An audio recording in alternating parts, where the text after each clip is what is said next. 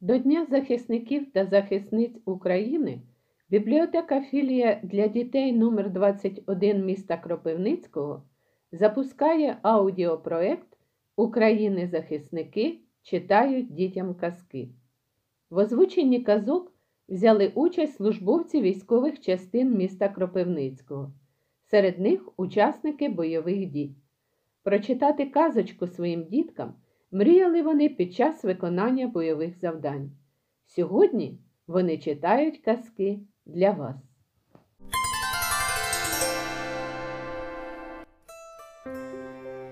Повчальну казку «Закопане золото» читає військовослужбовець, учасник бойових дій Чебанов Роман Станіславович. Казка «Закопане золото». Мав тато 3 синів, були вони дуже ліниві.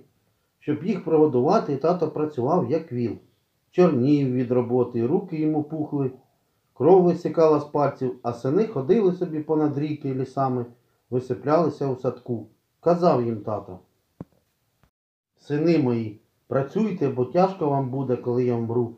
А найстарший син говорить: «Ей, тату, працюй, поки можеш, а ми будемо працювати, як тебе не буде».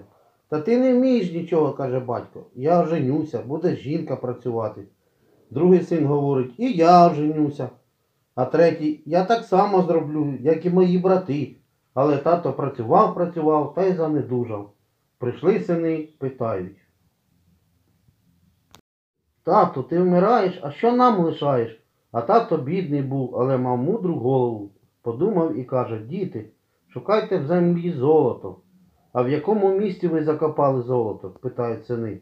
«Оцього я вам не скажу», – відповідає батько. «Копайте город, оріть ниву, садіть, обробляйте, збирайте, там і золото знайдете». Полежав батько трохи та й умер. Прийшла зима, сини переїли все те, що батько настарав, а нового нічого не садили і не сіяли. На другу зиму голодують ліниві сини.